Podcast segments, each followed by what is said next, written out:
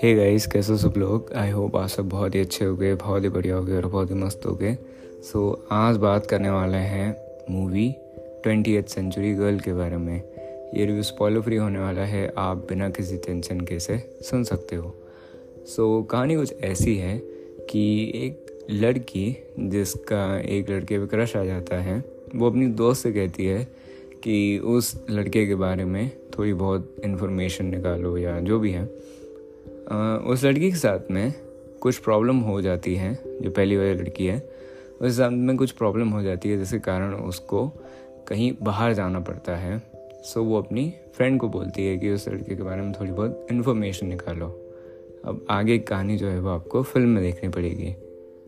सबसे एक ऐसी चीज़ जो कि मैंने कोरियन सिनेमा में विटनेस करी है वो ये है, जितना मैंने देखा है उस बेसिस पे मैं आपको बता रहा हूँ, जितने मैंने उनके ड्रामास देखे हैं या उनकी मूवीज़ देखी है, सबसे आई थिंक सो कि वो वाला फैक्टर जिसके बारे में मैं अपने रिव्यूज़ में भी बता चुका हूँ, the cinematography, the setup design, the camera work, the camera quality, the production quality, मतलब जो जैसे वो रिकॉर्ड करते हैं सारी चीज़ें, and I don't know maybe the colourings, इतने जहाँ पे ब्राइट कलर्स की ज़रूरत है वहाँ पे ब्राइट की है, एंड जहाँ पे एक डार्कर थीम लाना पड़ता है वहाँ पे वो थोड़े से वार्मर कलर का यूज़ करते हैं ताकि उस फील में आ सके वो।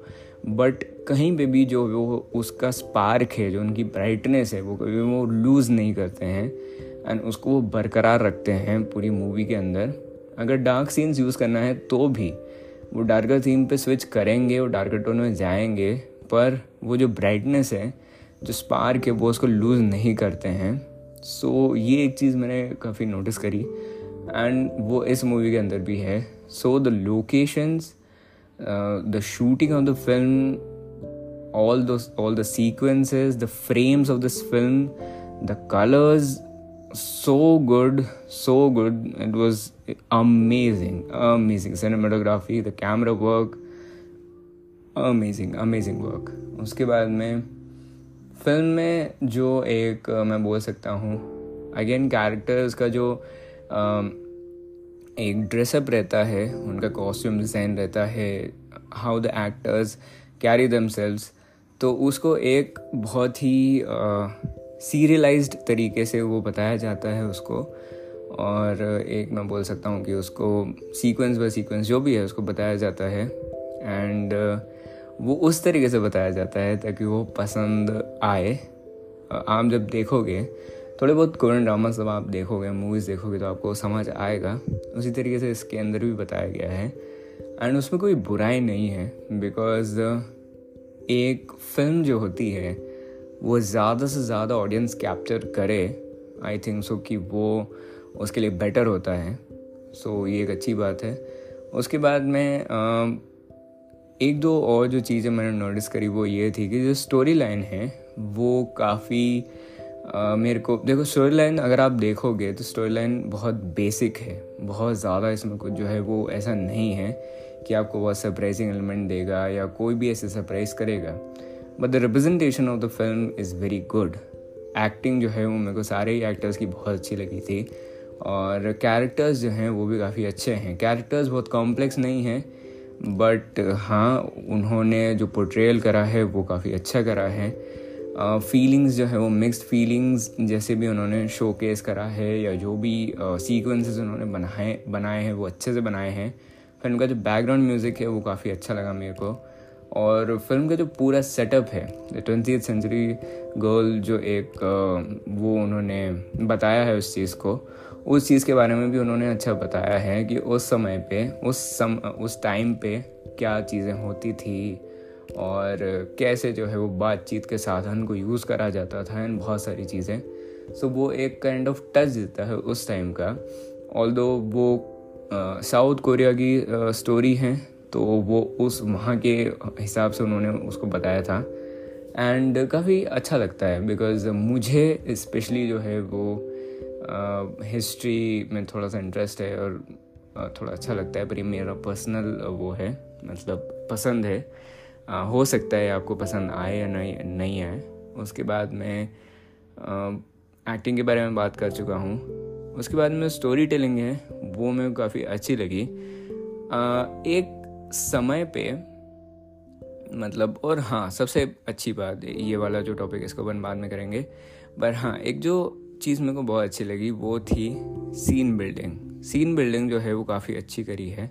सीन्स को ज़्यादा इम्पैक्टफुल बनाना, सीन्स को इम्पैक्टफुल बनाने के दो तरीके हैं, या तो आप उसकी बिल्डिंग अच्छे से कर रहे हो या वो सीन ड्रामेटिक होगा और इम्पैक्टफुल बन जाएगा। वेट से भी होता है, मतलब इंतज़ार करवा के उसको समय दे के उसको डेवलप करना, तो डेवलपमेंट वहाँ पे बहुत ज़रूरी है। इन पर्टिकुलर सीन जब वो आ जाता है उसमें भी डेवलपमेंट होती है बहुत सारी।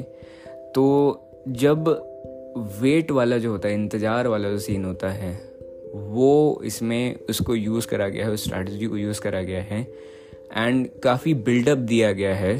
जैसे कि एक पर्टिकुलर सीन है जहाँ पे उनको उसको शो करना है, जो भी पर्टिकुलर स्टोरी लाइन को उनको शो करना है, तो वो उसका डेवलपमेंट जो है वो थोड़े टाइम पहले से शुरू कर देंगे, धीरे धीरे धीरे धीरे जो है वो उसको डेवलप करेंगे।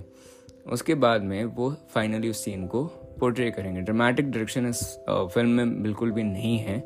थोड़ी बहुत जगह पे हाँ एक फास्ट पेस डायरेक्शन जरूर शो करा है, बट ड्रामेटिक डायरेक्शन बिल्कुल भी नहीं है।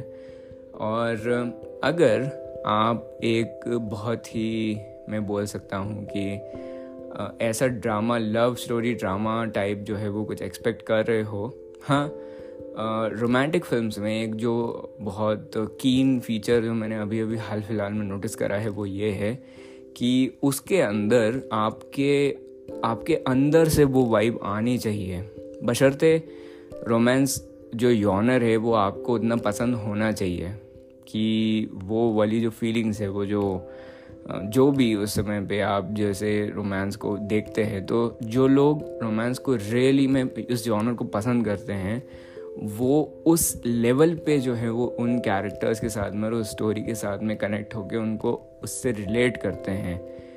एंड काइंड ऑफ मेरे साथ में भी थोड़ा बहुत ही सीन है, बिकॉज मैं मोस्टली सारी ही सिनेमा को एंजॉय करता हूँ।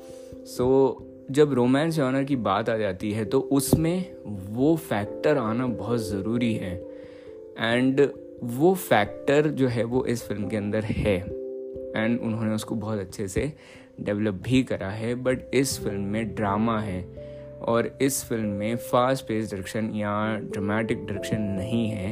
काइंड ऑफ एक स्टोरी लाइन जो है वो स्ट्रेट चली है, और स्ट्रेट इन द सेंस कि इसमें कुछ ज़्यादा मतलब जो है वो देखने के लिए, मतलब मैं बोल सकता हूँ कि ये एक केक वॉक वाली फिल्म नहीं है, मतलब ईजी गोइंग वाली फिल्म नहीं है।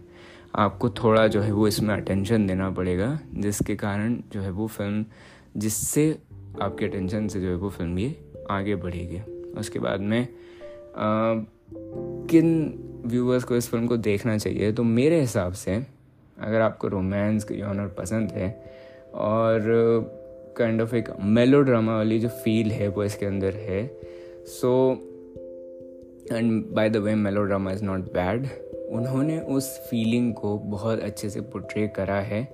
एक कमी जो मुझे इस फिल्म में लगी थी वो ये थी कि प्रॉपर डेवलपमेंट नहीं मिला था उन चीज़ों को। बहुत एक तरीके से मैं बोल सकता हूँ कि उन्होंने उस चीज़ को रिप्रेजेंट अलग तरीके से कर दिया था, जैसे उसको मोर ज़्यादा इम्पैक्ट से उसको रिप्रेजेंट करा जा सकता था, उन्होंने उस इम्पैक्ट के साथ में उसको रिप्रेजेंट नहीं करा, जिससे वो ख़राब हो गया एंड उसका इम्पैक्ट जो है वो उस तरीके से नहीं पड़ पाया जैसे उन्होंने उसको डेवलप करा था। एग्ज़ाम्पल के तौर पे आप अपनी पूरी की पूरी फिल्म, या हम बोल सकते हैं कि most of the part of the film, जहाँ पे वो एक बहुत अच्छे कंक्लूसिव पॉइंट पे आ गई हैं, तो उसको आपने काफ़ी समय देकर डेवलप किया है। अब उसका कंक्लूजन की बारी है। अब कंक्लूजन जो है वो आपको एक तरीके से देना चाहिए था एंड आप उसको दूसरे तरीके से देते हैं, which is not wrong, but the तरीका इज़ मतलब आपने जिस तरीके का डेवलपमेंट करा है वो उसकी एकदम ही अगेंस्ट में चले जाता है, मतलब जो फिल्म की कंसिस्टेंसी है वो उसके अगेंस्ट में चले जाता है, ऐसा मुझे फील हुआ है। और वो जो है वो मुझे जमा नहीं इस फिल्म में, तो उस पार्ट के ऊपर मे बी शायद थोड़ा कम हो सकता था। एंड फिल्म जो है वो ड्रामा है मोस्टली, सो अगर आपको ड्रामा नहीं पसंद है, अगर आप ये सोच रहे हो कि फिल्म जो है वो इजी गोइंग सी होगी, तो आप जो है वो क्योंकि आपको ये फिल्म बोरिंग लगेगी उसके कारण, ठीक है, अगर आप वैसा माइंडसेट लेके इस फिल्म को देखोगे तो हाँ, अगर आपको कुछ नया देखना है, आपको बहुत सुंदर सीनरीज देखना है एंड आपको एक ठीक सी स्टोरी देखना है जिसको रिप्रेजेंट अच्छे से करा हो, डेवलप अच्छे से करा हो, सीन बहुत इम्पैक्टफुल हो, तो आप इस फिल्म को देख सकते हो। अगर आपको वही नया वाला फैक्टर जो है उसको ट्राई करना हो, एक कैटेगरी ये हो गई। अगर आप ड्रामा देखते हो, डार्क चीज़ देखना पसंद है, तो भी आप इस फिल्म को देख सकते हो, बट आपको ये थोड़ी सी कम पसंद आएगी, ऐसा मुझे लगता है। ड्रामेटिक डायरेक्शन देखना पसंद है, मार धाड़ ये वो, छोड़ देना, इस फिल्म को आपके लिए नहीं बनी है। और अगर आप एक रोम कॉम एन्जॉयर हो, अगर आपको एक रोम कॉम देखना है एंड आप उस मूड के साथ में इस फिल्म को देख रहे हो, तो भी आप इस फिल्म को देख सकते हो, बशर्ते आपको थोड़ा सा ड्रामा, मतलब आप थोड़ा ड्रामा झेल सकते हो, ठीक है, मतलब आप थोड़ा सा स्लोअर पेस डायरेक्शन को आप सहन कर सकते हो, सहन भी नहीं करना होता, देख सकते हो बेसिकली, बिकॉज सहन करना तो बहुत गलत चीज़ हो जाएगी।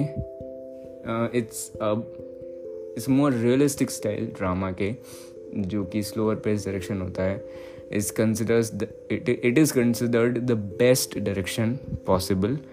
हालांकि फिल्म टू फिल्म भी वैरी करता है, पर बहुत बड़ा लंबा टॉपिक है, मैं इस एपिसोड में उसके बारे में बात नहीं करने वाला हूँ। सो आप जो है वो इस फिल्म को देख सकते हो, अगर आप रोम कॉम वगैरह भी देखते हो। तो अगर आप कोरियन ड्रामास देखते हो, कोरियन मूवीज़ देखते हो,